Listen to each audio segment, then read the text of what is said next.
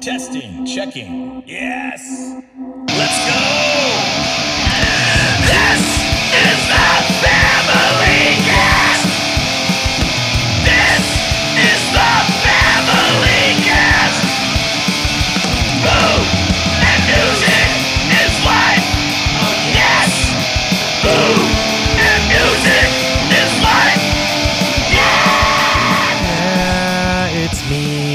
It's your boy, Chef Josh. Welcome to the Family Cast. Food and music is life. Yes, I'm excited for today's episode. I'm not going to say much right now, besides, thanks for listening. I'm Chef Josh. This is my podcast. I am a punk chef. This is a punk chef podcast. It's all about food and music pairings.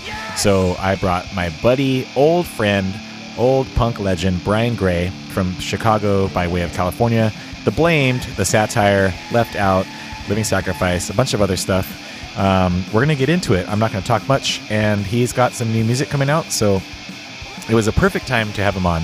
Uh, be sure to follow me on Instagram at the Family Cast, and also there's a little contest going on with Grumpy Chef Knives. Um, check check my latest post on the Family Cast for the contest.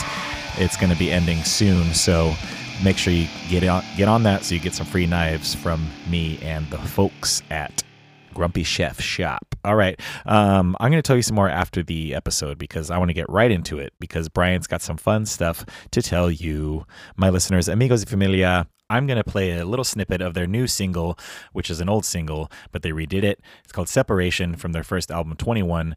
Um, enjoy this little snippet. And then, you know, let's dig in.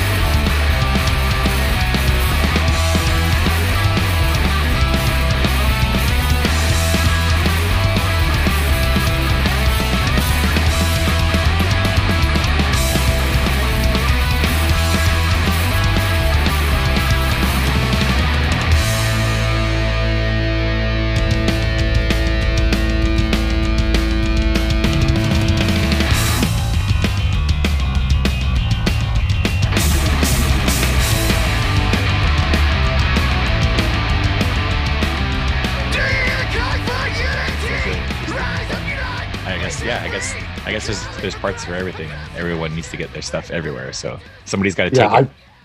Well, I worked in the music industry for 15 years, Yeah. and then COVID shut it down. I was showing you. I made sure I uh, represented for the. Oh wow. Oh wow. Thanks. Um, I guess I kind of am, but this is a this is actually a a local Chicago pizzeria. Actually, they Oh, make nice. a they make a cheesy beef garlic bread. So CBGB we call it. Nice. But that's funny. I, I grew up eating Chicago dogs with my dad. 'cause I'm from California as well. yeah. I grew up eating those in the Bay Area. Oh, interesting. Okay. We should talk about that. Yeah, okay. Well, let's we should just get right into it then, because yeah. before we spoil all the stories ahead of time, right? um, let's see. So I'm at 30. Okay. We'll start. You got your water. We're ready. I got my water. We got your okay. I got my coffee and my water. So we're gonna roll. oh, red cup, solo red cup. It's party now. Um, My kid, when he comes over, will he, he visits rarely, but he will fill up every. He won't wash his own dishes. and uh, he'll fill up every weird thing you can put liquid in because he won't wash them. So finally, like I'm, I'm not super earth first, but I am like aware of my carbon footprint. So I'm Sure. like, I try not to buy plastic stuff, Mhm. but I'll buy the dang solo cups for my kid. It just lasts forever. just write his name on it and leave it on the counter. like it's a party.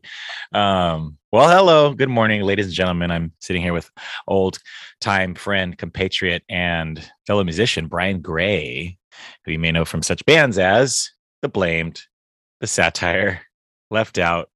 Who else, Bryan? What else are you in? you really want me to tell you? Is there more? I don't know. I got my start playing in Mortal oh, that's right. Yeah, yeah. '93. hmm I played in Six Feet Deep for a year. Um, they- What? yeah. So, but I had no idea. You and I knew each other. yeah, I think we met. We must have met like maybe if maybe two or three years after that, because Yeah. um, uh, I think the blamed. I think I met you. You played in San Diego one time, like way back when Twenty One was just coming out, and uh, like in Oceanside or something like that. And it was on the Friends Friends comp. Um, for Help us amongst friends. Yeah, yeah, yeah. Help us amongst friends. Legendary compilation. Um, I love that comp. that's how I learned about a lot of bands. And the Blamed was on there. And I was like, ooh, I gotta find out about this band, blah, blah, blah. Turns out you you were from California, then you went to Chicago, right? Yep. And here we are today. But there's a lot of stuff in between there, obviously. Um I had to have you on because some would say that you were a legend in the scene, but also it seems like you just you just love music in general. You go, you're like I do love music. Yeah. you love the I you love Zach, punk rock. your other, if you're having Zach on this episode, he's the real legend. So I mean, I guess everyone's a kind of a legend in their own right in, in certain Yeah. ways. Um, but you know, you you also you stage managed at Cornerstone for a long time. That's kind of how we got to know each other a little bit better because it seemed like every time we played, you were on the stage we were doing. yes. no, that's that's my memory of of Dogwood. I I know we played shows together, but it's really mostly Cornerstone. yeah, and so it was a, it was um every year I got to see. So I got to see you at least once a year. Yes. right. We didn't always get to tour together, but um, that's also maybe uh, you know, I mean, we weren't always label mates either. I know you were on a couple different labels too. Yeah. um the for, with the first two maybe or three on tooth and nail and then going to Grrr, right Yeah. That was just the, the label my church had. oh really okay um but they, they did a few records with that with under Yes. that imprint right so Yeah. um that was good so but and you were in the blame the whole time right it yeah, was I'm always the only original member. you were always you were always in the blame i know there was a, few different iterations um Yes. and i and i think i met most of the iterations but um so i think how would you even describe the blame now is it would you say it's post-punk or um kind of like because i think i can think of a few bands that you remind me of um I'm just gonna make funny. I did my homework and listened last night to the episode with you and Matthew from Subsist. And Yeah. then I listened to the one with you and Mogan, like episode one. oh wow okay But just because I work with Mogan sometimes, so you like doing music up. stuff Yeah, yeah like production work. hmm Um, post metal. Just kidding. But, yeah um, no, I don't know. Is what's what's very interesting in the blamed if from my lens is I never I play the same thing Mhm, constantly throughout the records, mhm. but the the band's constantly evolving. So I never feel like I'm really changing much. It's really the other guys. Okay. Okay. So you're you're the constant. You're the, the common Kind of, yeah, denominator. like- Well, like how you said in one episode, like I love Stretch Armstrong. Mhm. So a lot of times I'm like, well, these are my Stretch Armstrong parts. And then what everybody else does Yeah. with them, like whatever. Yeah, exactly. You you they they know uh, what you uh, can bring. Are you and is there two singers now? Um, I don't sing anymore because I lost my voice. I'm- Gotcha. But Okay. there was on the last record, Jeff sang a third of the record. And then live, he would sing all the old frail stuff, anyways, because I can't sing that fast. And then, um, so, because, well, Jeff grew up listening to like hip hop and stuff. Got it. So, like when Jeff does karaoke, he'll get up and do rap songs, and it's hilarious, you know, because Yeah. But, but yeah, he, um, so he's really doing most of the vocals these days. Mhm. Are you? Um, what do you mean you lost your voice? Like like kind of more permanently, medically? I have a paralyzed vocal cord. from singing. I think I lost it at a Bone Thugs and Harmony concert. No joke. That's the way to go. That's the way yeah, to do it. Exactly. Well, I worked in music production for 15 years yeah. pre the pandemic. hmm Were you And with then I- um? Were you with a certain venue or just any any Yeah. venue? Okay. It was a large, it's both primarily country music venue in Hmm. Chicago. And then they, but they would do, because they had a huge venue. And they had both had a dive bar and a huge venue, and the the huge venue would have every now and then like a Bone Thugs and Harmony show. And that's the that's how you lost it. And then Yeah, well, the show was just out of control as far as like, um, I'm trying to think of the right way to say it. Just nobody wanted to follow the guidelines. Oh, so it was just a giant mess. I've seen shows like that. Yeah, from uh, I've seen it. It's funny too because I've seen that in like even in genres like light country or stuff that's not you wouldn't Yeah. think is like even if it's like an indie show. If it's like if it's too crazy and people aren't listening, it can it can really suck for the people working. Yeah. Well, it was, really, it was a third party promoter. oh, We just didn't know each other. mhm. So he he was just doing things that eventually once we realized however many tickets he gave away to get on stage, it was just it's too late. too many, too many. We got. oh man. Um. So so take me back into your musical history, like getting you into. Uh, I know you're you're an elder statesman now in the in the punk rock world, but um, who were some of the bands like you were listening to as you started your musical journey into punk rock and hardcore? Because I know you, you you know some of the Blame songs are pretty hardcore too. So um, let's go back to you know what got you there. My first concert ever was Huey Lewis and the News, So good. and Stevie Ray Vaughan opened for him. That's a lot of blues. That's a lot of blues Yeah. right there. It was it was a fun time. Uh-huh. I was in Monterey, and California. Then, um, yeah. Okay. And then, but from there, like I do my next concert. My parents were deadheads, so like Mm. my, I was surrounded by music. Like my dad would wake up Saturday morning with his old school record player and big speakers, Right.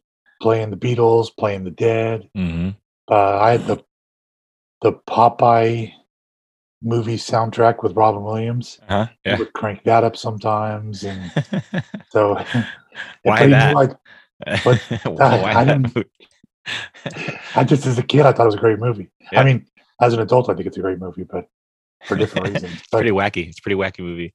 yeah, but you know, think of how kind of artistic that movie is comparatively. I mean, it's is Yeah. far off from what Wes Anderson does these days? hmm You know, it's it's so. Anyways, but I had a soundtrack, and as a kid, you sang along, and hmm and then um, I loved the Yellow Submarine, so my dad would put that on all the time.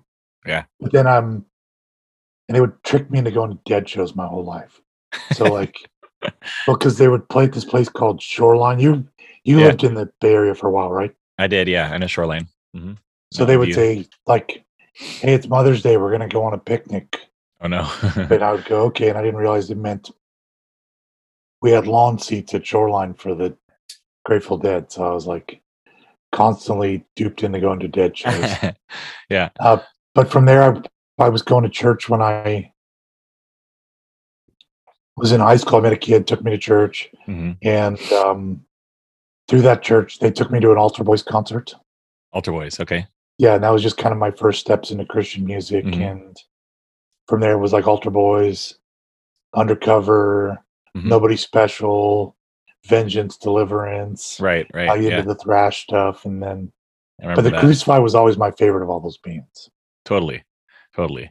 Yeah. They're um one of a kind. And is is Jim drumming with you right now? Yeah. Okay, you're so you're so lucky to have uh, be be playing together. Um, he's a super good. Um, but but Altar Boys, they are also like they kind of crossed over, right? They they were accepted in all scenes, like as a, a kind of punk in at least in California, right? Yeah, well, it just it was more of a timestamp, you know, like Mhm. Christian music didn't probably have a punk band maybe then, Right. or if they did, it was really obscure, like the Crucified demo tapes, Yeah. something yeah, I didn't have access to. yeah. KGB. Yeah, so you're talking, then you go to an Altar Boys show, Mm. and really they're like how the first Sex Pistols is. It's kind of a rock vibe, Mhm, but it's noisy and loud. mhm. Obnoxious to your parents. Yeah, well, I think my parents heard it and were like, "The hell is this?" You know, Get out, get this out of my stereo. You know. Yeah, but it Um, wasn't because it was punk rock. I think it was my, my dad just didn't understand. Like they sing about God, like so he was like, "Is it gospel music?" Right. Yeah. the Grateful Dead would do gospel music sometimes. Sure. so- yeah. It was just me trying to negotiate with my father. So they're just it's just like the dead but faster a lot faster and they're not singing Yeah. about maybe they're not singing about the same things but whatever whatever dad and then you started playing Yeah. yourself and then uh when was the blames first show um, so I'm trying to close my calendar. Sorry, here's That's how I do it. I, the um, the Blames first show was probably I'm gonna guess around ninety, Okay. but maybe the eighties.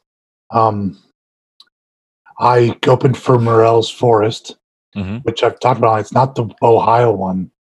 The original Morella's Forest was Ronnie from Joy Electric, and um, well, that wasn't a blame show. It was my band for the blame. Sorry, my Okay. first blame shows were at were kind of at Gilman Street, actually. Oh, Gilman Street. Yeah. Berkeley. Yeah, we were in the Gilman culture a little bit. So okay. So you, so the Blamed actually started in East Bay yeah, Bay Area. Yeah. Okay. yeah. How long before you moved out of there? In well, I joined Mortal in '93. I kind of stopped doing my bands just a little bit here and there because Mortal was like legit, I guess. You know, yeah. serious. Oh yeah. I yeah. And the funny thing is, um, I mean, man, I'll take you to the history, but Brandon Ebel worked for Frontline Intense Records right. Yeah. Who put the Mortal record out, hmm and I Mhm. played on the live EP they did, and uh, so that's how I met Brandon. Gotcha. And then when he was starting Tooth and Nail, when I would go to play with Mortal, I would stay with um, Rob Walker, who's the singer Yeah. of Wish for Eden. Yeah. Yeah. And Rob was also in Mortal my first concerts. Okay. So my first two Mortal shows were with Rob Walker, and then he was quitting. And then, um, so when he signed to Tooth and Nail, there's like this story they've talked about online now. Uh, Rob had to go meet with, I think, Mike Knott. Uh-huh. and Mike Dow was like posing as the tooth and nail guy. Yeah. Because he has the cred. Well, and because Frontline was a conflict of interest with Brandon. Oh, that's right. That's right. Yeah, yeah. Uh, I re- I think that's might have been where I met you though, because Mortal played in San Diego, and I remember I met um, uh, was it Jyro and Jerome? Yeah, Um, I remember like our guitar player was like, "Dude, he's got this move. He's got these cool moves." And like you know, the he like you know he gets down on his he jumps to his knee or something like that. I can I don't remember what he said, but but he, then he played me the tape, the Mortal tape, and I was like, "Oh, that's really cool." It's like kind of reminds me of because I was listening to uh you know other um stuff besides punk and hip hop. I was you know Mortal reminded me of like Ministry or like uh, um you know Jesus built my hot rod era stuff. Um, I was like, I this is really cool. Nails, so that was my same. Yeah, exactly. Yeah, that kind of uh, what uh, industrial post goth. You know, Yeah. I like saying post because I always think that you know I, I feel like mus- as musicians we're allowed to change, and uh, we can still say we're punk, but it's a little bit different, right? It's it's Yeah. post. So I, I I thought I was making up that term post metal with Matt, but I, apparently Mike Wright was was uh, cluing me in that there's actually post metal bands that are playing. Oh, really? Yeah, yeah, yeah. There's a few, and it's just like sludgy. You know, it's just like the Oh, opposite of that makes so, sense. Yeah, um so i guess sludge could also be called post metal but i've never heard people say post metal so i thought i was being a being a doofus and making it up but whatever um I was entertained if that helps at all. thank you yeah we got one we got Yeah, um yeah man that's cool so mortal and then the blamed um i just remember i remember because dogwood was just before right before we were turning in our name to dogwood was um the blame 21 had come out and we like we were all about it and then the and then the next one was was coming out too and it kind of had um I guess it was right after Crucified had like stopped playing their last shows, and you got some. Yeah. You played with Jeff a little bit and covered a song. You know, we're like, oh, this is cool. It's kind of like someone actually told me that it was a new Crucified record, like as a joke. I was like, oh, cool, whatever. And it's, I mean, like, it sounds a little different, but whatever, you know, because it didn't sound like Twenty One. yeah. No, we got And then- well.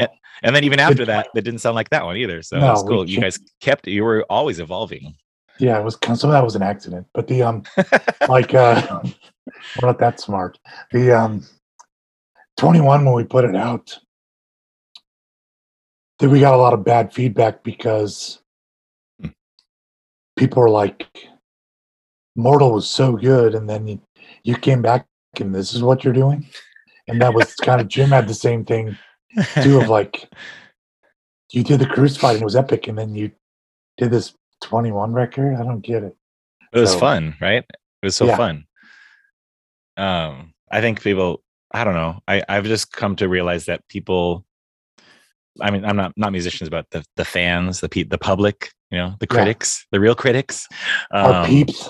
yeah they don't um they don't care if you change they don't care if you do what you want to do they want to hear they want you to they want you to be a certain thing Yeah.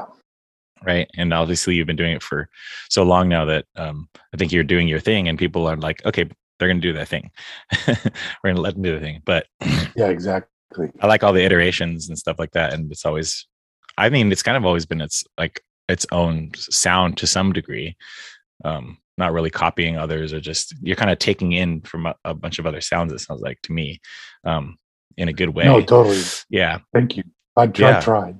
The um, like I have my own sets of like standards. You know, I'm like, like because we're in our.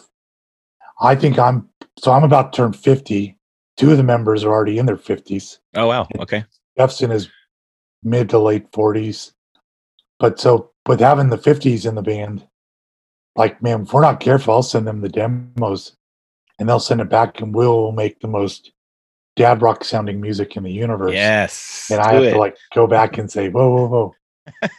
but we sound pretty geriatric on this one. Let's uh, take it What up a notch. so what does that sound like what's what is dadcore um are we is it like s- just kind of slow tempo stuff or less Well, yeah, yelling we'll, just drag a little bit and just not do drum rolls. You know, maybe I'll back the distortion down a little. oh okay yacht rock um Yeah. wow that, i can't wait for the blamed yacht rock collection um No, or or the sa- or one of your, one of your side back. projects it'll be a side project whatever yeah. um how does what is it like to be doing so many bands at the same time like blamed and all the you know left out and satire and every Well, so? like left out by retired um along. So we merged the bands at one point. yeah one iteration of the band, which was the more indie rock sounding stuff, as people call it.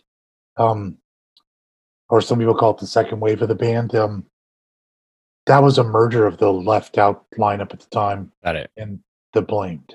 okay yeah so there's that- yeah, that was uh, all Chicago people in one lineup.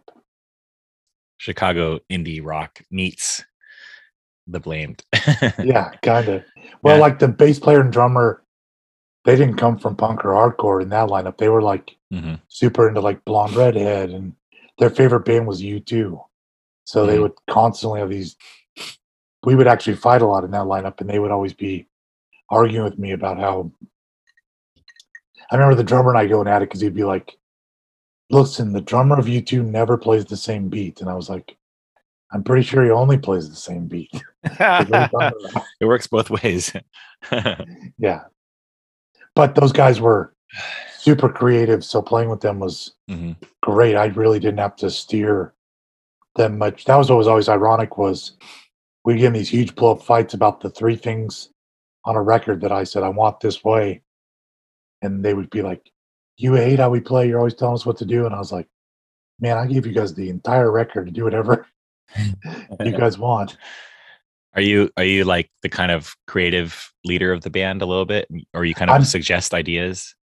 I'm primarily the writer. I pretty much wrote every playing song for the most part. Hey, that's cool. Yeah. So do you have certain ones that um you know as your musicians change or whatever? Do you know you have certain songs that you know would fit this lineup better or to- anything like that? Oh yeah.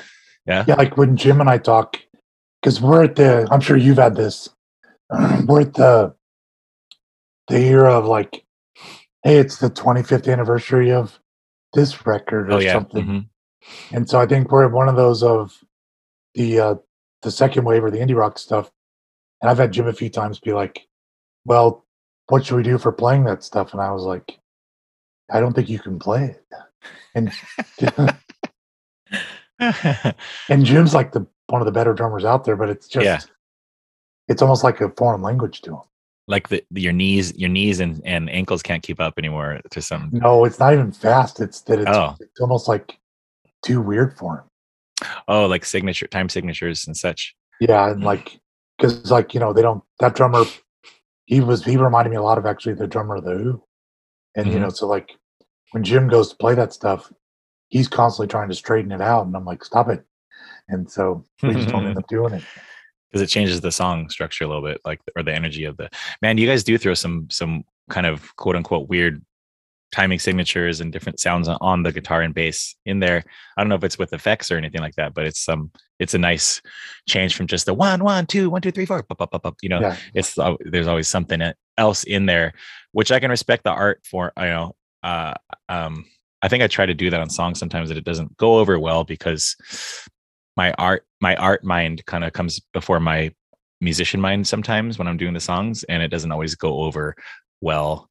But I'm trying to I mean, I'm, I'm not making the music that you're making. I'm making, I do like the just words and stuff, but like sometimes people don't get it and they they get mad at what I'm saying. I'm like, well, hang on, let me, blah blah. You know, it's almost like if you have to explain a punchline on a joke, it's not funny, kind of thing. No, no, totally. I love the the Saint. Uh, how do you pronounce it? Didacus. Yeah, yeah. I buy like all I buy all that stuff on my Bandcamp. It's great. Oh, thank you. I appreciate that. Um, yeah, that's just that's just kind of I'm just trying to I'm just trying to I got something to say, you know, like I'm Yeah. trying to, uh, but you know, we, as you know, we, it's not cool to stop creating, you know, I want to keep doing that. Yeah. And, um, leave, leave a, I want to leave that legacy to, to at least to my kids that, that I never stopped being an artist and creating and stuff like that, you know, I guess no matter how, how bad or how hard it is to do it, but hopefully there's some good quality stuff, content, but, um, But what do your kids think of it? I think they I think they think it's like I said that they I mean they like it. They they uh mo- most of the wardrobe that they wear is is dogwood shirts and stuff like that. So they're keeping the legacy alive in that sense, but I think that I mean I've tried to show them stuff throughout like um like the whole tooth and nail catalog at least for my career on it and um other other stuff uh, uh, friends that are still playing um just to sh- show that people I think people who start creating at such an early age like like you and I started like in you know high school junior high and high school Yeah. um i'm like you guys you should start maybe trying to do a band or whatever they're like you know no way or whatever but they're all really good they're all really talented. Like my youngest son helps me make beats and music for my podcast. You know my my oldest daughter my only daughter she plays piano and sings like she's the best musician in the family by far but she doesn't want to do it you know? It's so get weird because i'm like you're so good it sucks because i was not good when i started and she already has a, she already has like three steps ahead of me and maybe even more at this age um uh for or at the age i was when i started and she's already that that talented that's not fair you know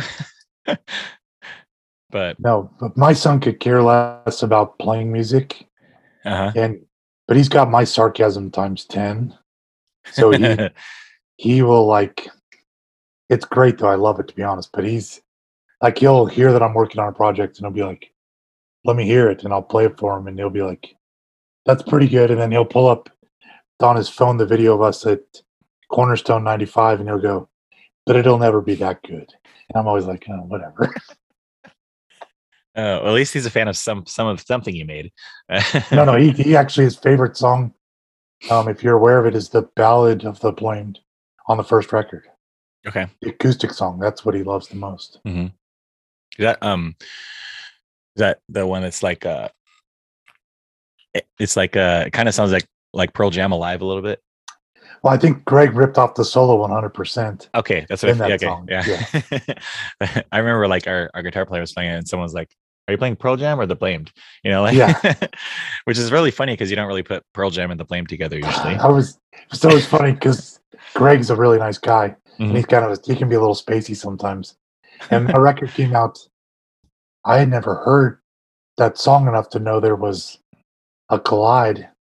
Oh. And then, so what happened was that song was originally written as like this Nirvana type Mhm. punk song, which we eventually have redone and put out like the original way it went. And the um, we we recorded the 21 record at the Green Room in Southern California. Mhm. I can't remember what city it's really called, Costa Mesa or something. But um, Yeah. the next day we did it in 21 hours. Yep. We literally tracked for 21 hours straight. Then, um, if you ever want to make fun of Sonny, because he sings on that record, Mm, Yeah, yeah. yeah, just do that. But the um, Sings. but then, yeah. so, Sometime Sunday started their record the next morning, and they took one of our reels of tape home with them. Oh. which had two songs on it that never came out, and so we were short enough material for the record. So when we went into mix down, we just did the acoustic version of the ballad because I like the song. okay. It, and then um, there was some movie that I had seen. I lived at the Newman House at the time, which, was this infamous house in Huntington Beach with Yeah. all the old school Tim Mann, Mark Salomon, hmm And Mark had a, had a movie on one time of this like there was this kind of semi redeeming movie about these like heroin addict kids in Southern California overcoming, Mhm. and then within it, like one of their friends ODs, and it's playing some real beautiful ambient music, and someone's just doing this ripping solo on it. So when we were going in to do the mix down, Greg was there. I was like, "Hey, will you play a lead over this? These two chords that I wrote that are real, very moody and atmospheric." And he's like, "Sure." And he played. And I was like, "Wow, that sounds great." You know, duh. Wonder why. But Mhm. so later on, when I made fun of Greg, I was like, "You know, you played the Pearl Jam song." He's like, "I thought it sounded familiar." I was like, "Okay, Too late now. It's out. yeah, Yeah. exactly." Too late now. It's out and it's famous. Um, that's really cool. I know. I could tell you these dumb stories all day, but that's that's my son's favorite Blame song. there you go.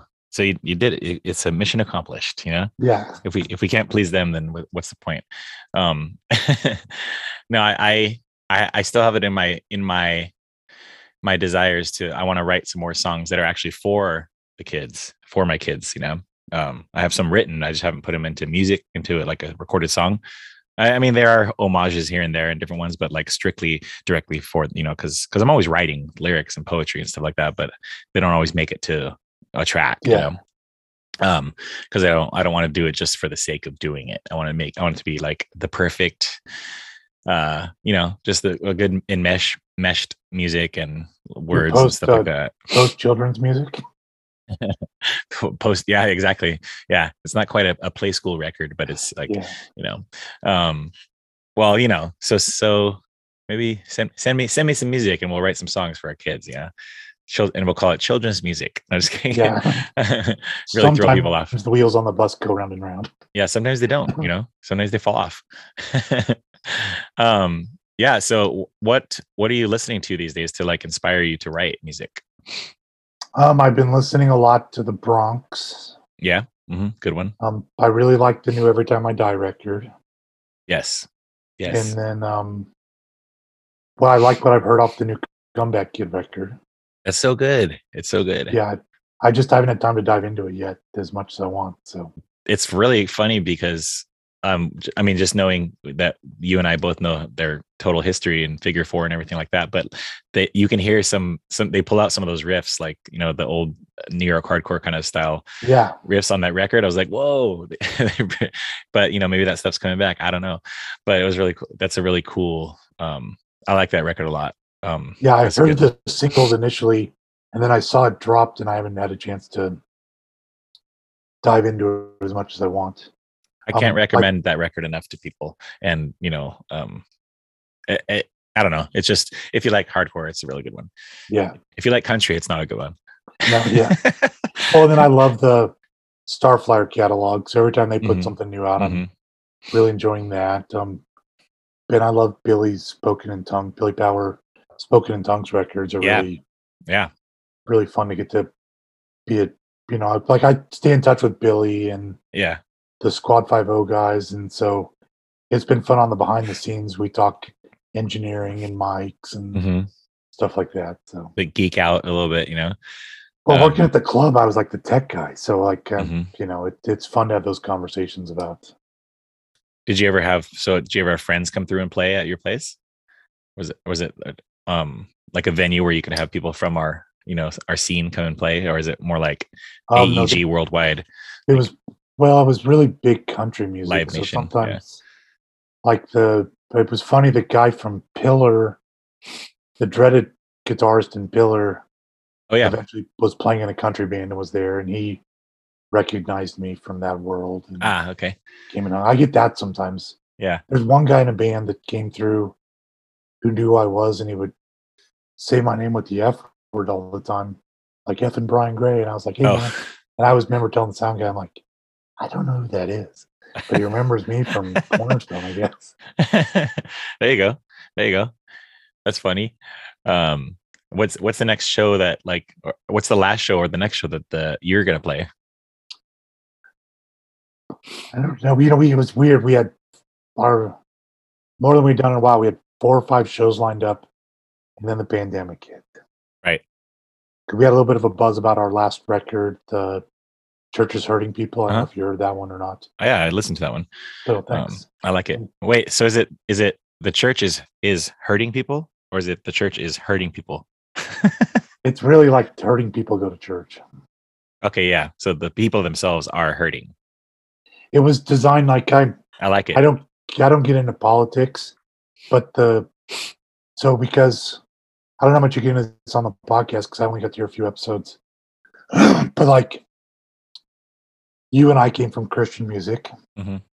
and I'm still a believer. Mhm. And so walking into how much politics invaded my social media presence world, Yeah. whatever bothered me, and how much it polarized Christians yeah, totally. bothered me. I just felt like our job as the church, as these, as a body of believer, I don't think, I don't think we're called to cancel, and I don't think we're called to be polarized. And I, I also don't have the answer to those. If that was a question, I don't know the answer. I just Right. that bothered me. So I heard that concept in a conversation.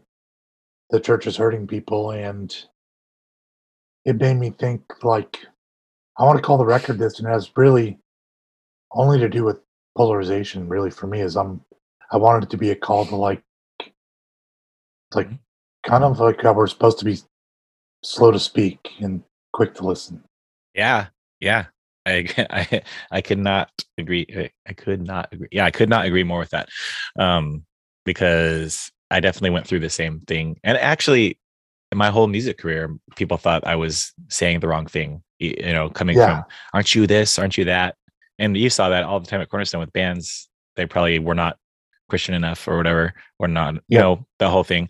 We don't need to get talk about that again. But it's more like I was always ruffling feathers because I was asking questions or bringing up stuff what about this? because i had it because i didn't have a perfect life but we were still in the church. And um and i could see that there was i could see that there was a lot of hurting people in the church. Yeah. and that's why we became musicians baby. You know? Exactly, and like to Well, say like those a- things. there was like a documentary I'd seen on Netflix recently, and it broke my heart when one of the people they interviewed said, "It's just sad to me that the church is no longer a safe space." Ouch. I- yeah And I was like, "But they're not wrong, you know." they're not it's that it is it sucks you know and, and some of like the most look up looked up to church people turn out to be some of the you know worst people out there sometimes sometimes I, and i always i always reiterate this in my when i'm ranting on this in my podcast is like the church did a lot of great things for me and my family and does continue to do a lot of great things certain people and certain churches do and also there's the ones that you see on tv that are not doing those things and Yeah. messing up and ma- making making a bad name for you know what's what the good thing is but The butt head's got to ruin it for all of us. in any yeah in most in most industries and everything like that and you know it's just so weird to it's so weird to you know be involved in that scene come from that scene and i i have seen people thrive i have seen people be successful and do good things uh, uh, and do good things in the name and also terrible things in the name of you know the church and stuff like that Yeah. And i don't know it's just hard to like you said polar polarize you know t- i don't want to be the polarizer but there is Yeah. it's it's just happening you know obviously with everything Yeah. you know everything's oops did i just say that i don't mean to say that i didn't mean to i didn't mean to offend you by saying Yeah. you know the wrong word in history or it's like i'm let's just talk about it educate me and i'll Yeah. educate you you know well, then they talk about like I think clinically, at some point they're realizing people are going to have for real anxiety and, and trauma problems from social media. Uh-huh. So Yeah. then, what's our role as the body of believers walking into social media? Are we creating anxiety for people with our posts? You know, I mean, I I'll get too deep into it, but to me, I'm like, that's I take that stuff serious. oh bring it yeah i like i love it because i try to explain that to people and they're like no i use it as my platform to preach and i was like what if it was a platform to listen you know or like Exactly. I'm like, take a step back, you know. Um that's but that's just again, that's me just kind of being the the the the button pusher and um, you know, uh pot stirrer a little bit, like not devil's advocate, but more like, well, I mean, yeah, like you could look at it that way, but there's also a million other people looking at it this way. So, you know, Yeah. and I have But friends trust me, I have friends in my across, circle yeah. that say they don't even believe I believe anymore because I am like, whoa, I'm not I'm questioning this. Yeah, yeah, totally. I know what you mean. They're like, you believe? Oh, so you don't believe this? So that means you're this. And I was like, Yeah. so well, you're just busy labeling me and judging me, and I'm over Yeah, here. I'm over here doing the work in my community, and like, you know, yeah, give you know all the stuff that I'm trying to do you know, for good, and you're over here just kind of calling me out on Facebook. no, exactly. That was that was the funny thing working at the club and the venues because again, I was really ingrained in this venue for like 15 years, yeah, and I was known as the Christian guy. And so there would be definitely nights where you're like just getting your butt kicked, and you're, man, I want to just swear and throw things, and and I I'm the Christian guy, so you do it at home. yeah, Just kidding. Um, but exactly though. but in my circle, in a lot of my circles, me being the Christian guy, I'm still not. In a lot of other circles, I'm the least Christian guy. Sure, You know, in some circles, I'm like they don't. Even, they're like, what? You know, like, uh, you know, you don't. You don't. You're not theological, or you're not like sure. you know you don't believe in heaven and hell or like it's just weird random things It's like well what do we what do we share in common what do we have in common here let's talk about those things and then go from there you know not not the don't start with the polarizing i guess start with the Yeah, commonalities so like you like punk rock i like punk rock yeah, Yeah. exactly. you like food i like food Well, it's funny because in the way back when you guys would play Cornerstone, think of the '90s. Mhm. I was trying to explain to somebody the other day, and they were like, they were basically they asked me if I thought I had trauma from my experience in the church, and I was like, no, I do not want to jump on the trauma train. I just, but I'm saying it was a weird thing in the '90s, going from city to city and having these evangelical Christian people come to you and just kind of ask you really dumb questions almost you know like you get to the city and they'd be like hi i'm one of the elders here. My name's josh. And you'd be like hey man. And they'd be like do you believe in once saved always saved or not? And you'd be like um, i don't know man. Yeah. what does it have to do with feeding the poor you know and yeah. helping the sick you know? So it was just yeah. But then like cornerstone i remember with you guys people would ask me all the time too but it just showed the immaturity back then was Mhm. I remember folks even coming to me going, "Who's up next?" Dogwood. Are those guys Christians? And I was like, I think so. I mean, they're. But it was funny because my answer was, "Well, they're on Noah's seniors label, so uh-huh. he only represents. So probably." I'm like, but I was like, because back then I think I only mostly knew you guys as like the goofballs. You guys would come in and yeah clown around and play, and yeah you know, and but I I didn't, but I also didn't see anything wrong with that either. You know, I was Mhm. like, but it's just funny how I do remember that conversation, and then I think fast forward to some of your last years playing at Cornerstone, and then I remember you guys praying before you played, and you sharing from the stage, and I was like, oh yeah, they are Christians, you know. yeah, we have. It's like you have to prove it to. I to- know, you have to like if you don't do the altar call or the prayer or whatever. It's like you know. I don't know. Who, who- but then you know you look look at some of our some of our contemporaries who'd like just totally disengaged from the whole industry or the scene because Totally. of stuff like that, right? And then you know they're still playing, but they're they won't say, you know, they won't say anything about it because, you know, the church is full of hurting people or whatever. you know? But I always like too that like you get into the art side. Dogwood always had this great art, and you guys had integrity and you were legitimate. So I was like, I never really thought in those terms. I'm like, that's between them and God. They're here, and we're having fun and fellowship and whatever. You know. Thank you. Yeah. If, if only it was that easy. Like, you know, if only, you know, cause, cause like I, I mess up all the time. You know, I tell my kids too, like, you know, we mess up. We're, we're not, we're not perfect and we're not supposed to be perfect. And blah, blah you know, like it's hard. Don't, don't expect too much from a, a pastor or a church or anything like that, but because they'll, they will let you sure. down. Um, and, I think people get let down more when they do put those expectations on churches and pastors. So, um which there should be some some expectations i guess but like you know i don't know it's just it's just hard to also um teach kids these days to kids these days it's hard it's hard to teach people you know the next generation of how to be in this world because the world's obviously a lot different than when we were coming up in it and um music and radio and tv that's all like a different uh a different presentation now um you know you got uh people slapping each other on TV and like Yeah, all know, yeah. That. I'm like, dude, um, whatever you know, whatever it takes to like kind of sell yourself to, to sell more records or sell more movies or anything like that. Yeah. And and personally, I never did that. I never did whatever it takes to sell more records and stuff like that. We were just I doing our the- thing. you know? Exactly. I was the same way. I was like, no thanks. yeah um that's and that's kind of the uh, to me that's kind of the punk rock and hardcore stance is like not doing whatever i mean i'm i don't some people would say that they would do whatever it takes but like i i mean keeping your values and standards and stuff like that um Yeah.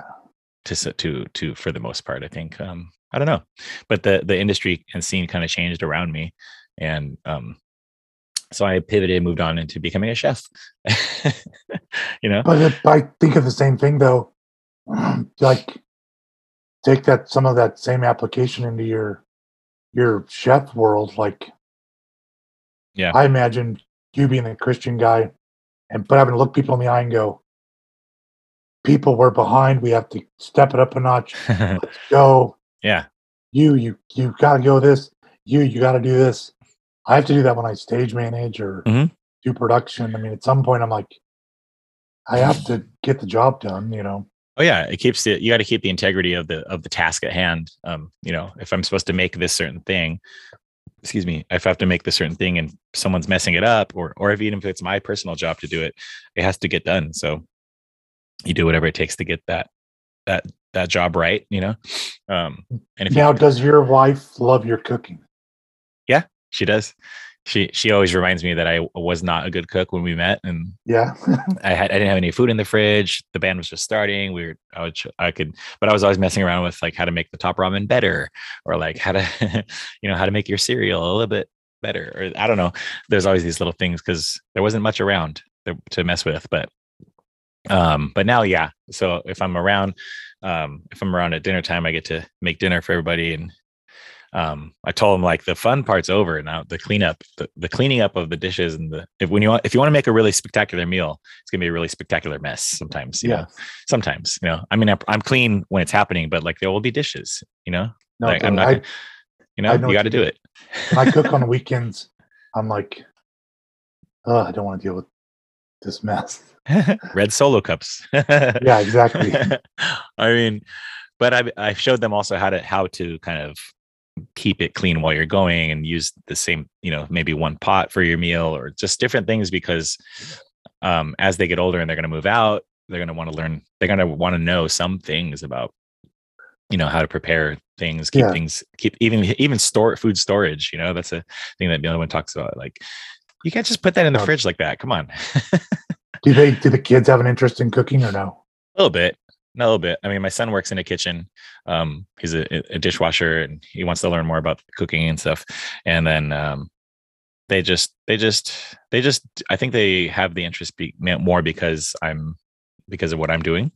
Sure. Um, but but I'm trying to also make it interesting by I think that maybe that's even one reason why I do the food and music pairing because um, I try to make it interesting for them to because I think cooking and and cleaning and kitchen stuff just kind of has a bad name or bad connotation of you know it's a lot of hard work and the payoff is good but there's like just a ton of work before and after the meal just like if the worst example is like a thanksgiving dinner you know or a christmas dinner 18 hours of work and then Yeah. eat, eat for 10 or 15 minutes and then 18 hours of cleanup Yeah. stuff like that And how do you fit the nap in there?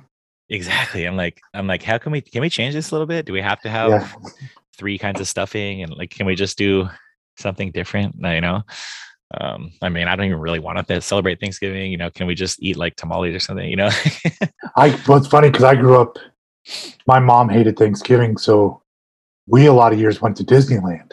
yeah i've heard about like i go on the holiday it's like a little bit better Yeah. sometimes Well, nobody was there, and we would just Yeah. get. pizza. It nobody's there So that was my Thanksgiving most of my life, and I, I way preferred that to the mess. oh yeah no cleanup And then no when I was cleanup. Um, when I was married and my kid was younger, we would do the Thanksgiving hoorah, and it was like, oh, the club would always have a show every year They went from nine at night till six in the morning, the night Oh. before Thanksgiving. So I would get home and just be toast, right Yeah. and then it'd be like, well, you got to start getting ready for Thanksgiving. And I was like, I can barely see straight. Like I'll pass. I'll eat the leftovers. Yeah, but I was the cook, so I Oh, oh, okay. I didn't have a choice. So it was like, all right, you know, and your kid was little then, so he was like Yeah. excited about making a mess with dad or whatever. So I was like, all right. Who taught him that? Um, what what uh did you ever work in a food job? In the food industry, hospitality? No, but well, what's interesting on the food stuff for me was both venues are integrated to like, so the smaller dive bar venue I worked at, it was also a sports bar for like the weeknights. Hmm. So they had a killer pizza and wings and bar burgers. Okay. And then the larger venue was actually connected to like a four star barbecue restaurant. Oh, okay. Like they throw a country festival every year called the Windy City Smokeout, where they bring barbecue people in from all over the country. Fun. And you had to kind of uh, do concerts while they were cooking. You're just smelling smelling the barbecue all the time. Like, Yeah, well, interesting enough, I never went to the festival because we always had the after parties at the venues. So Okay. I was like, they're like, you need to run the venues these nights. And I was like, okay. so you never got to. What what kind of food do you think would pair with one of your blamed records? Like, ta say for example, like Germany or again, you know, the mid mid range blamed. So like nachos, definitely for again. Is that what you were eating on the road or something? No, it just um I liked it with nachos. That's just like throw it all in, you know. oh, okay. Yeah. It's all whatever you want to put on top. Yeah, you know, like I, I mean, how awesome are pulled pork nachos versus Very good. You know just cheese not and guacamole nachos or something. You know, I mean, there's a time and a place. There's a time and a place for the for both, right?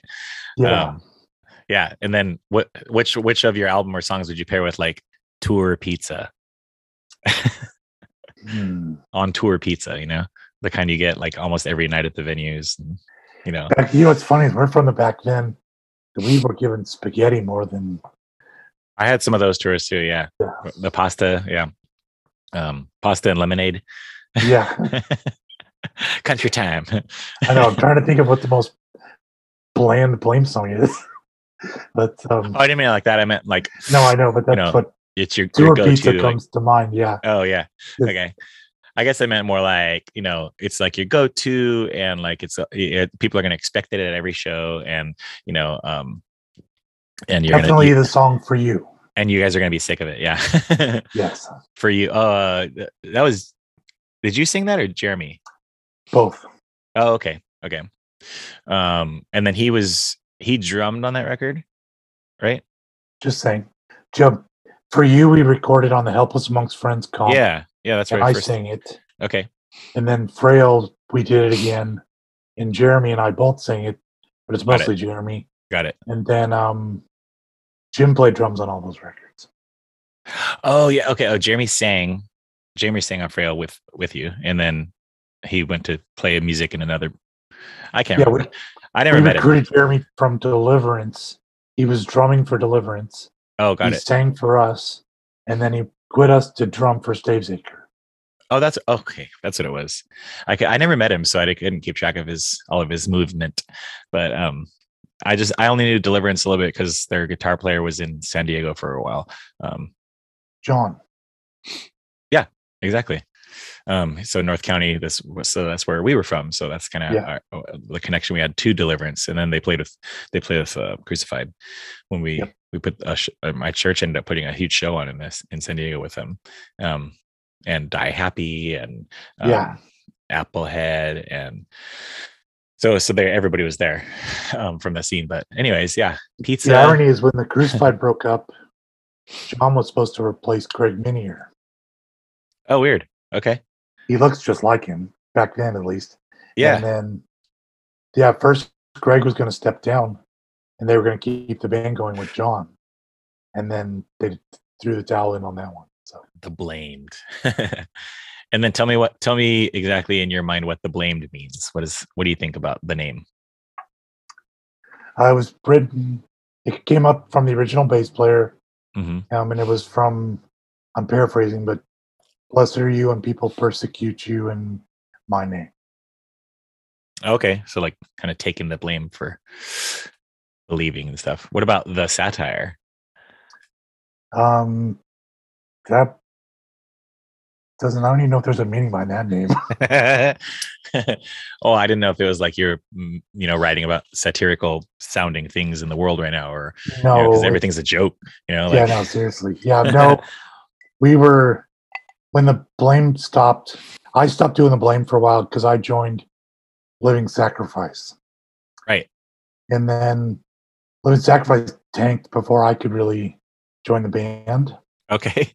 Like I was on tour with them, and I Mhm, would play Reject live a few times. mhm. And then when that tour ended, Bruce was leaving, and we were starting the tour with me and Corey. And then we broke up at Cornerstone, Florida. Oh. And then um, there was just a lot of problems going on, inner workings in the band, and Lance just basically sat us all down and said, "I don't want to do it like this." And we just, I was in the same boat. Like, yeah, this is not. I want to spend time away from my family.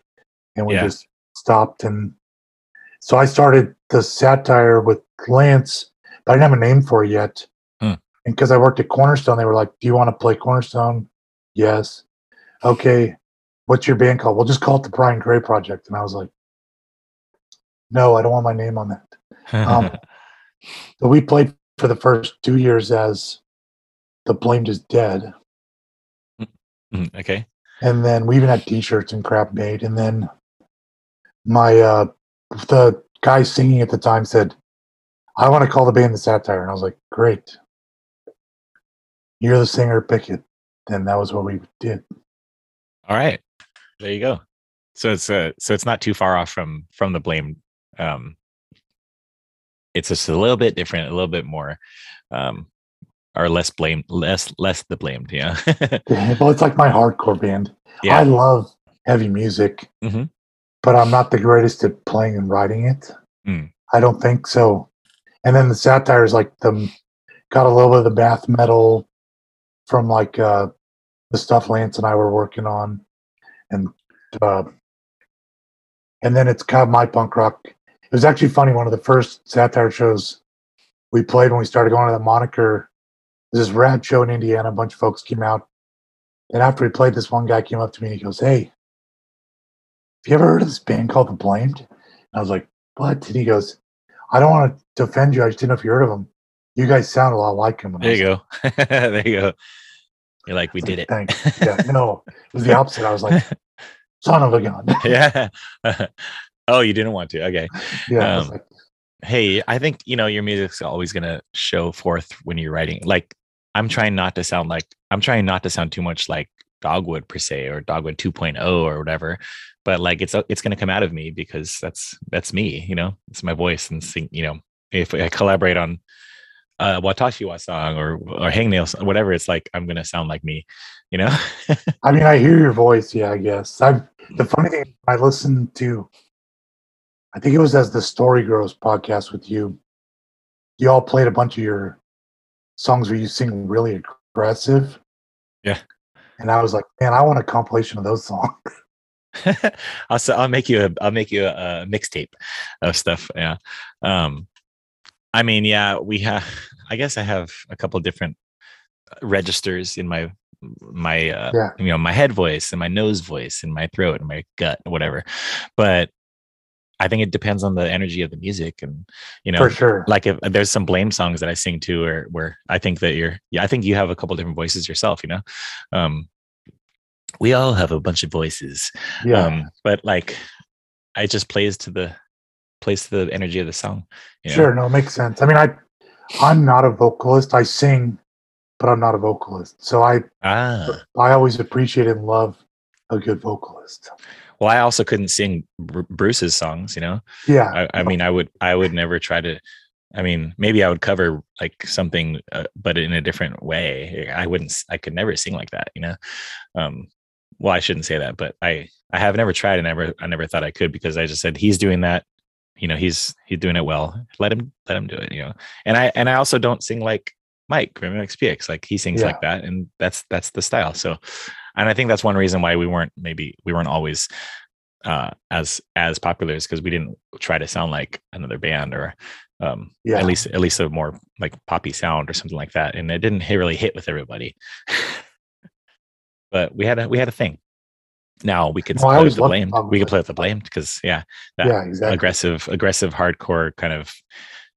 You say you're not political, but it's kind of a stance of like, or it's kind of like, hey, look at it this way. Look at this perspective of Yeah, you know, like the church is hurting people. That's that can be offensive if you let it be, or it could make you think. Yeah, it could uh, hopefully open your ears to and eyes to what's what's really going on. Like not just everything's lot, everything's perfect, and is or some some uh people like it's a battle, everything's a battle. I'm like yeah. let's just let's live, let's be together. Yeah. like But but your sigh right there says it all. That is Uh, really the Come I on. do a lot of sighing and eye Yeah. rolling and and it and it shouldn't be like that, but I've kind of always done sighing and eye rolling at people. It's like, hey, calm it down a little, take it back, Yeah. step, pump the brakes a little bit. I got a I got a record to listen to, you know. Um is that dogwood shirt you're wearing? Is that like one uh from the olden days or is that uh, like a recent when I did that fundraiser for the the fundraiser. Okay, cool. That was that was good. We that was very help. People helped raise like almost a grand for this local charity that I was working with. So that's really cool. Um, just to be able to just be able to kind of continue to do that through friends and fans and stuff like that. You know, I honestly was just stoked to get a dogwood shirt. they're hard to come I by. they're hard to come by. I'm all about supporting charity, but I was definitely like, I want a dogwood shirt. That's great. I'm at that age. I would have just given you one. All my friends collect vinyl, and I collect band T-shirts. Right. Yeah, exactly. I I've run out of space for t-shirts. Um, um, I always have to like get get rid of them, go, g give them to people. But um, why don't- we should you should leave me with something you've learned over the years. Like what's some some nuggets of wisdom or something from your family or what you've learned in the in the industry or playing. I don't know. Just tell me, give me some wisdom. Well, I'll tell you what's been on my heart recently. It's almost dark, but it's not meant to be. Sure. Is in January the original bass player of Left Out passed away from Oh. like he had he, he had cancer, and we Oh, okay. all knew it was like coming eventually. And then just re- but we were him and I were really close. hmm But he had kid, I had family. He was on the West Coast. When I go to my parents, I'm only there for three days. hmm I don't really get to connect with people. I'm trying to just see my family when I can. And then just recently, in the last two weeks, um, my friend Jason, who was one of the seniors in S.O. Karis and the Handshake Murders, passed away as well. Oh man. And he was someone I used to stay in touch with and really cared about. And a long time ago, I changed phones, lost his number. And it was always on my like, I got to get hold of that guy Mhm. and I never did. And I think just because we're getting older in our age, we have to just get hold of those people. Because So there's a point where I just realized, like, well, now I can't call that guy ever again. You know, right like, yeah so stay in stay in touch as uh much as you can with your loved ones and friends and yeah, the folks. Because I think there's people we really care about that we just we're assuming there'll be more time, and not to go dark. sure You know, It's a reality. memories. Yeah, it's a reality it's a reality um as we as we as we approach this age for sure yeah yeah, dang well i'm glad we got to connect then because you never know you know there there was a point a couple weeks ago where people were like i need to we need to talk to everybody for the last time because world war three i was like bro world war three has been happening for yeah. 20 no. years you know world war three has been happening since like bible times you know like um exactly. but yeah man i'm glad we got to do that and then um i'll i'll i'm gonna play some of your music at the end of course so like you you can suggest any songs or anything like that um Well, so you know, we're redoing the 21 record. I don't know if you knew that. i did i saw i saw you did one so far on soundcloud right yes. Um, I could send you that song if you want to. yeah man whatever you want um I'll, I'll pick one you pick one and then we'll i'll do some food pairings with it Yeah, yeah, no, it's great. okay My other Uh, food pairing would be uh, yeah barbecue, only because hmm the blend is so slow. oh slow and low i like it Just how you have to slow cook, like to properly smoke brisket, right? You have to slow cook it. It's usually the norm. Yeah, it's to. But I, I've never seen anyone cook it less than like like twelve hours. You know. Yeah, ribs or whatever. You have to. You Yeah. can cook ribs faster, but I've heard the proper way is to smoke them. Kind of. any kind of bar, yeah, any kind of barbecue meat is always going to be better. Like slow and low and that kind of stuff. So We're just we we just take forever to finish our projects. So we're like I'm I'm the same these days. You know, because because we're all over the place. But I feel you. now when I see videos from like our smoke out, I see the guys with the tongs spinning ribs on open Uh-huh. fire. Yeah. What is that? I mean, they're just literally just they they want to turn it so it doesn't burn one side only. They want to get the char and uh, you know all the flavor on both sides. Maybe drip off some of the juices and so, extra sauce. And plus, if you leave the sauce on the ribs while they're on there, the sugar will burn. So you got to kind of maintain it a little bit. Yeah. You don't want to overdo it, but But is there a fast way to cook ribs or not really? Not really. No, nope. You gotta. It's got to be a, at least a two hour, two two to three hours at least if you're you know just grilling it.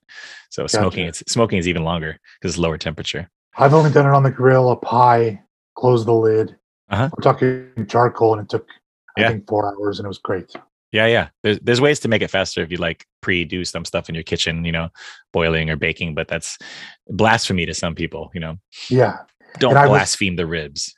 I was supposed to um hijack your podcast with asking about hold on, I have it in my phone. Because I can't pronounce it. Wagyu. Oh yeah. Wagyu. yeah. Uh-huh. have you because you cooked for some pretty big cats probably at some point. Yeah. Yeah. Experienced that kind of steak. Oh yeah. I use I do use a little bit of that in my kitchen right now. Um, for some of our some of our foods at, at Harvest Kitchen, but it's very it is very expensive meat. you know, Yeah. as far as meat goes it's it's it's good it's very tender because it's a, like a like- like the marbling of the fat and everything like that it's the, going the right way but um it's not always it's not always i don't think the best bet you know because it's like definitely expensive it's an experience to to try if you're getting like a fillet or you maybe even a burger or something like that it's going to be a little bit different but um yeah who who asked you that jim No. I think I was talking to it's someone you don't know, my friend Scott. okay He's um he was a paramedic EMT back in the day, Mhm. and he would volunteer at Cornerstone with me, oh okay like to make sure kids were safe. Yeah And then um and then we stayed in touch over the years. hmm But you you take for granted touring. I went from touring straight to living in a Christian community hmm for like twelve plus years, right where they everything was cafeteria style oh, okay. So, you know, I never really learned how to cook. right So, Well, the- like yeah my friend Scott, he he sends me cookbooks and recipes. And like Oh, there you go. Yeah. the other day, I was trying to make um It wasn't a pork shoulder. Now I can't remember what it was, but in my crock pot, and he was. I told him I was like, it says I have to cut an onion for this, and instantly my phone rang, and he got on the video chat and was walking me through how he wants me to cut my onions. Oh, nice. There you go. like. No, it's a great. He's a good friend. So we were talking. I was talking to him about how I had seen that in the movie The Gentlemen. I'm a movie guy, Yeah. And there's a point in the Guy Ritchie film The Gentlemen Mhm. where they're talking about his crazy barbecue he built and for cooking these really expensive steaks. the, the the wagyu, yeah, it's like so. Wagyu, yeah. you, you can get right? you can get uh i mean you can get some pretty decent stuff that's not that not wagyu always but if you if you can get a hold of it uh, for and you have the the means with which to to purchase it then you should try it sometime just to just to know but um there's some places where it sells for a ridiculous amount of money you know like it for- looks expensive. Yeah, I, it is I buy- expensive I buy the stuff on the sale bin when I go to get steak. yeah i mean there's other but there's other quality mm, mm, styles out there that are uh, just not that name brand that's a name brand You know, Yeah. it's oh, it's a gotcha. it's a it's a way they it's the way they raise them and and do the process them and stuff like that. So it is still a process, but it's it's a definitely a name brand, just like you know Jidori but- chicken or whatever. But you got to cook it a few times. Yeah, we we do use some of some of the cuts in the kitchen. Yeah, I don't use all the cuts because it would be too expensive, but it works Sure. for some things. Yeah. No, Yeah. I can't remember. Are you vegetarian or no? No, I'm not, but um, I I do I try to incorporate a lot of that into my diet as when possible, vegan and vegetarian. Not not going strictly that, but adding that to we have a, we do a lot of that cooking in the kitchen. It's on our menus because yeah. we do a lot of special diet stuff like keto and paleo and stuff like that. But I always like to remind people that it's a real privilege in America to be able to choose your diet. You know, to to all the a lot of the people that I've worked with or like other countries I've been to, they don't choose. They just are vegan because they're poor, you know, or whatever, or they're they're paleo because they only have uh, this animal on the farm, or you know what I mean. Like, it's being able to choose your diet is such a privilege, you know, and nobody realizes that, you know. So I I understand that, and I want to teach that, but I don't think that vegan a vegan lifestyle is necessarily my thing because um I just feel like I need more I need more a lot more variety than that um in my in my Sure. life. I understand everything about it and um you know the industry and stuff like that but it's a hard it's a hard discussion to have with with in the in the chef industry, you know. No, I bet. Well, I just because I follow you on Facebook, I think I've seen you talk about vegan and vegetarian food. uh-huh. But then I'll the next one will be you cooking carne asada. So I'll be like, Oh yeah, I do it all. I do it all. but you're at home though, so I'm like, I think he's eating that one. So we do I, we we we are omnivores and um but I, we do understand i understand and teach the value of b- both vegetarian and vegan lifestyles and and the uh the the repercussions of the meat industry and everything like that so i For i totally uh don't i totally don't um negate all that stuff that that is. it, but i'm not also not extreme in any of my beliefs on that no, I I was raised vegetarian by my mom yeah because she's a deadhead hippie. yeah So like growing up for me, I ate Mexican food, vegetarian. Yeah, exactly So there's a I ton to yeah, when I moved to Chicago, that was kind of unheard of. Most of the restaurants they they sell horrible vegetarian Yep. Mexican food, and then same with Italian food. We always grew up eating it without meat, so I Mhm. I like it that way just fine. It tastes as long as you can make it good right yeah, if it's good it's good um there's a lot of people just don't like the connotation of the word vegan sometimes but there's if they think about it like oh yeah i guess that's vegan you know like peanut butter and jelly sandwich is vegan and stuff like you know yeah. so Now, what's depends. your what's your kid's favorite thing you cook?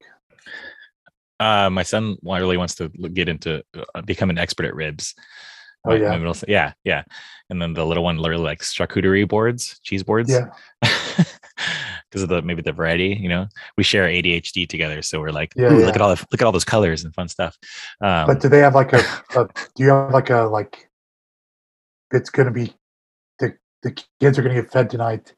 They want like my kid was always pizza, so it was easy. yeah yeah i mean there's there's um i think they're all different. My my middle son who really wants to do the ribs he's also he's um he is by he's medically gluten free and dairy free Gotcha. so so we have a we have a special you know i always have to make something a little bit on the side for him or um because so basically a lot less pizza for him you know because that has everything. And and he Yeah. can't do garlic. So a lot of italian foods a lot of a lot of the uh, out of the way a lot of it i know how to make the substitute stuff but um so we do and then um but they really like they all like tacos a lot you know we do a lot of tacos here in san diego That's my favorite. Yeah, tacos. Tacos are the best. They're the best. Yeah. Pizza. And then of course everyone likes ice cream. So Yes, you have to make that. exactly. Um, so we're we do it all. We we try to make a variety of things, you know. I just follow you online. Did I? I like I said, I've had to kind of learn how to cook.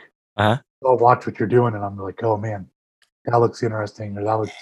Sometimes I'll Google the things you're cooking, and I guess I should just send you some recipes or some or some video. yeah, You know, cook we should do a cooking video or something. But um no, I will uh yeah, I'll, I'll come up with some and stuff. cheese. Yo, there was a guy in Chicago who we became friends with. Uh-huh. He, his name was Doug. He ran a hot dog place called Hot Doug's. Oh yeah, Hot Doug's. Yeah, Mogan told Yeah. me about that.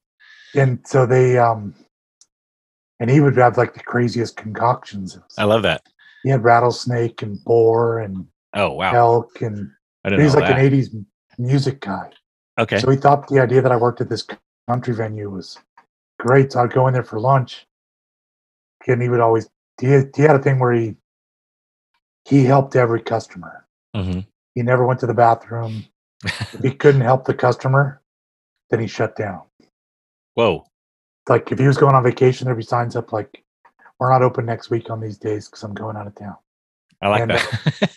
It was really cool, but he and he was a total smart mouth in a good way. Mhm. So he would like, but so you always want to talk to me about who'd you have at the club this weekend, and I would just it's always the same answer like country music, and he'd be like, "I'm so sorry," and then he would help me with my lunch, but he had memorized because I'm not a spicy food guy, Mhm. so he would memorize and tell me like, "Oh yeah, you don't want the crawfish because man, I put some kick in that, and Oh yeah, try this." And the elk is always real hearty and good. And Yeah. so I was always like, "Okay, that's cool. That's what it takes to be a, a successful restaurant, though, is to know everybody. yeah." You know, Uh, that's what that's what it works for any restaurant owner for sure. Man, are you coming out to California at all? Uh, not for a minute, but Okay. I want to at some point. Yeah, Bill Bill Power just came out um for, Oh, for a conference, but Did you see Um, him? I didn't get to. I, was, I actually was in Mexico at the time. That's but, right. um, um, but yeah, I'll, I'll send you some some recipes, maybe some pairings and stuff like that, and then we'll get it going from there, and, and maybe we can write some songs together. I would love to do that. Yeah. All that kind of stuff. and by the way, your your vocals on that crucified cover were my favorite. yeah, thank you, thank you. I mean, that's Crucified's definitely my my first inspiration for singing like that. So, um, that was I was stoked to be uh, asked to do that. Um, that was really fun. I want to do more of those, you know. Um, Yeah. so whenever Same. those come up, They're I'll say whenever those come up, I say yes, you know. And that and that lineup in particular was was a was a good lineup too. So, Oh yeah. Because I'm I'm Jim's tech guy, Mhm. so I was helping him behind the scenes with some of the stuff he was working with. oh, cool. Okay. So when at one point he told me he'd send me the roughs or something, and I was like, "Dude, who's singing that chorus? It sounds great." And he was like, "The guy from Dogwood," and I was like, "Oh wow, that's awesome." Thank you. I appreciate that. It means a lot.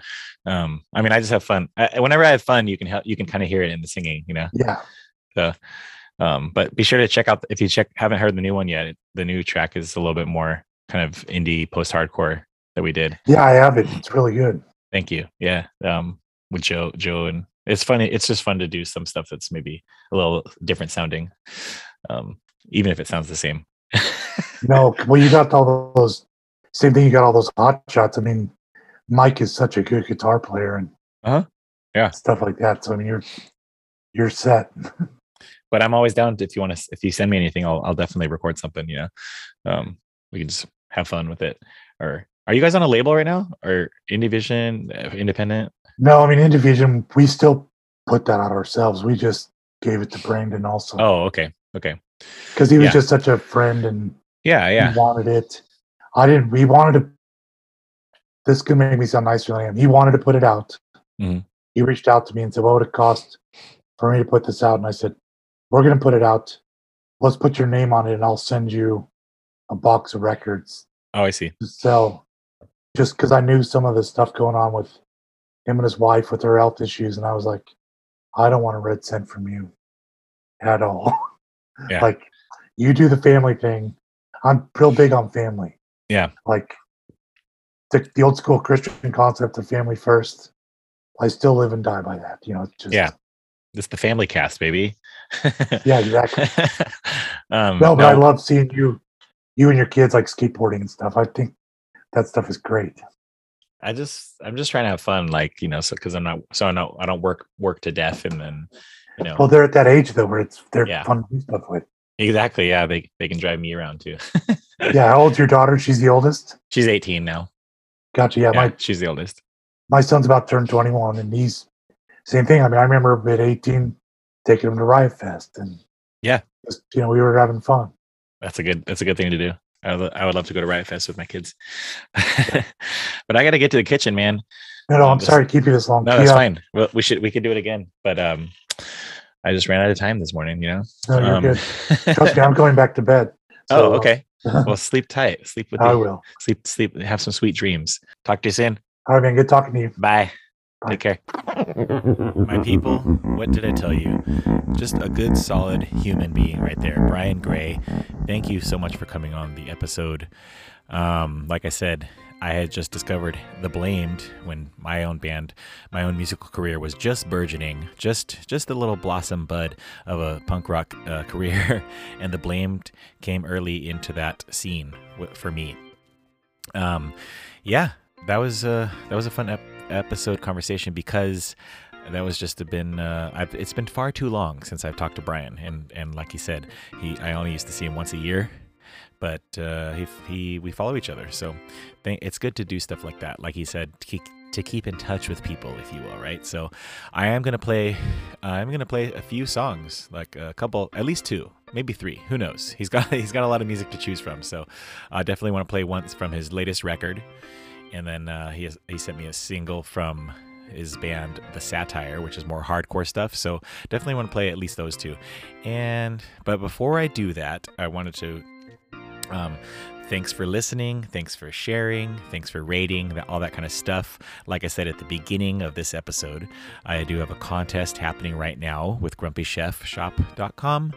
That's the knives that I'm currently cutting stuff with, including my little fingers. I'm just kidding. I haven't cut my fingers yet with them, but they are very sharp. And if you want to use code FAMCAST, F A M C A S T, at their website, you can save 15% off of your whole order, no matter what it is, big or small. They'll hook you up. Um, also, I wanted to say big shout outs to everyone who is currently helping me spread the word about the show. Word is getting out, numbers are growing, the playlists are fun to do, and the, guests have been fun to do. And uh, it, it's only the beginning. You know, I, this was a pandemic project, but it's still it's still got a lot of room to move, a lot of room to grow, and I still got a lot of chefing to do, so more cooking videos and all that kind of stuff. So help me spread the word, get the word out. I'm on Instagram at the Family Cast. I'm um, um I am on Patreon.com forward slash FamilyCast. So you can find there. You can subscribe to the show. You want an easier way without a subscription? You can go to buymeacoffee.com forward slash punk chef and just leave me a tip there. Thank you for the support. Thank you. I'm also on Venmo at Joshuack, J O S H U A C K. Hit me up. I mean, you can find all these links in the show notes and also on the Instagram bio at linktr.ee forward slash familycast. There's a whole bunch of links. There's a link to the to the YouTube channel where I put stuff like cooking demos and hot sauce tastings with the undertaking and all kinds of other fun stuff. That might be it for today. So once again, thanks to Bryan, thanks to the blamed. We'll, we'll see you in the contest. See you in the on the internets, on the interwebs. If you're on Instagram, send me a, dis, a DM uh, excuse me, I almost said district manager, but that's DM in a, in another world. But district manager, I'm sorry, direct message on Instagram.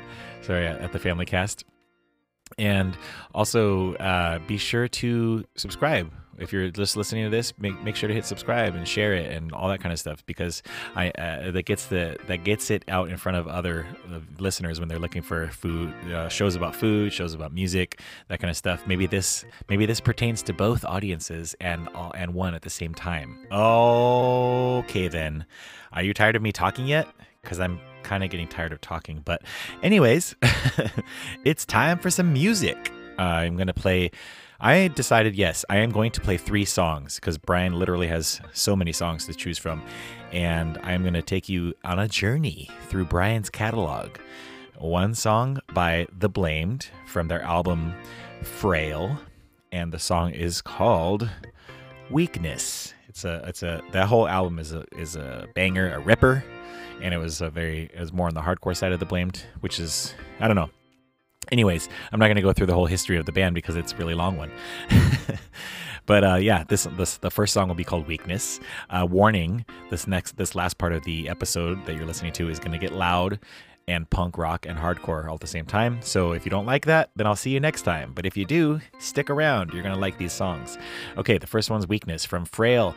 The second one is uh, by his uh, one of his bands called The Satire. We were talking about a little bit, but it's more of a it's more of a hardcore band for sure. Hardcore punk, just hardcore in general. So not as melodic, but still awesome songs. It's definitely a, uh, a ripper of a song, right? It's called The Common Cold. It's from side A of a single they put out. they put out a split EP with The Blamed, actually. And finally, I'm going to pick an appropriate song to end this particular episode. Thank you for listening so much to the Family Cast. I'm Chef Josh, and the last song of today is going to be from The Blamed's latest release, The Church is Hurting People. The song is called I Guess This Is Goodbye. So say hi to your loved ones. Tell everyone that you are still around and, and doing well. And keep your nose clean. That's what my grandma used to say. And uh, I'll uh, see you sometime. Come by the kitchen. I'll make you some lunch. Promise, okay? Or maybe you can make me lunch. I don't know. It doesn't matter. Anyways, I am done. So, ciao, ciao.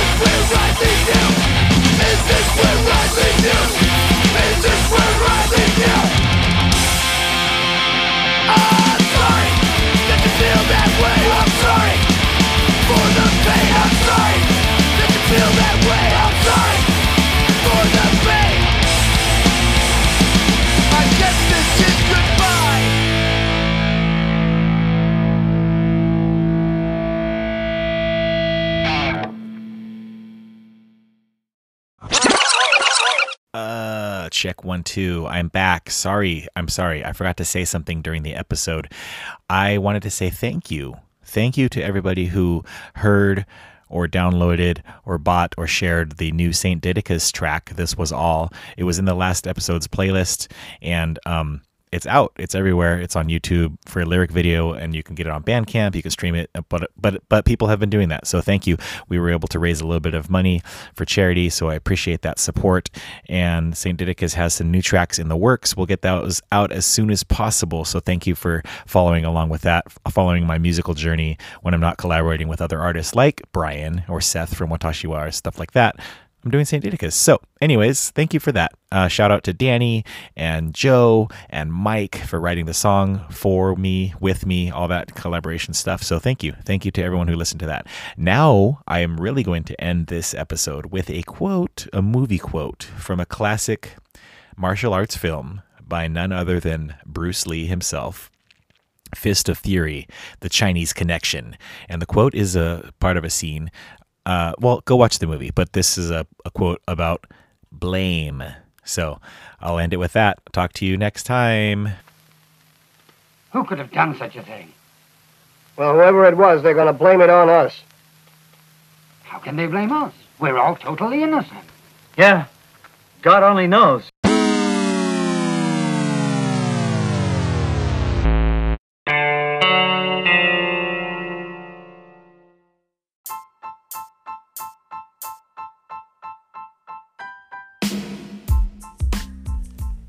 Thanks for listening to the Family Cast.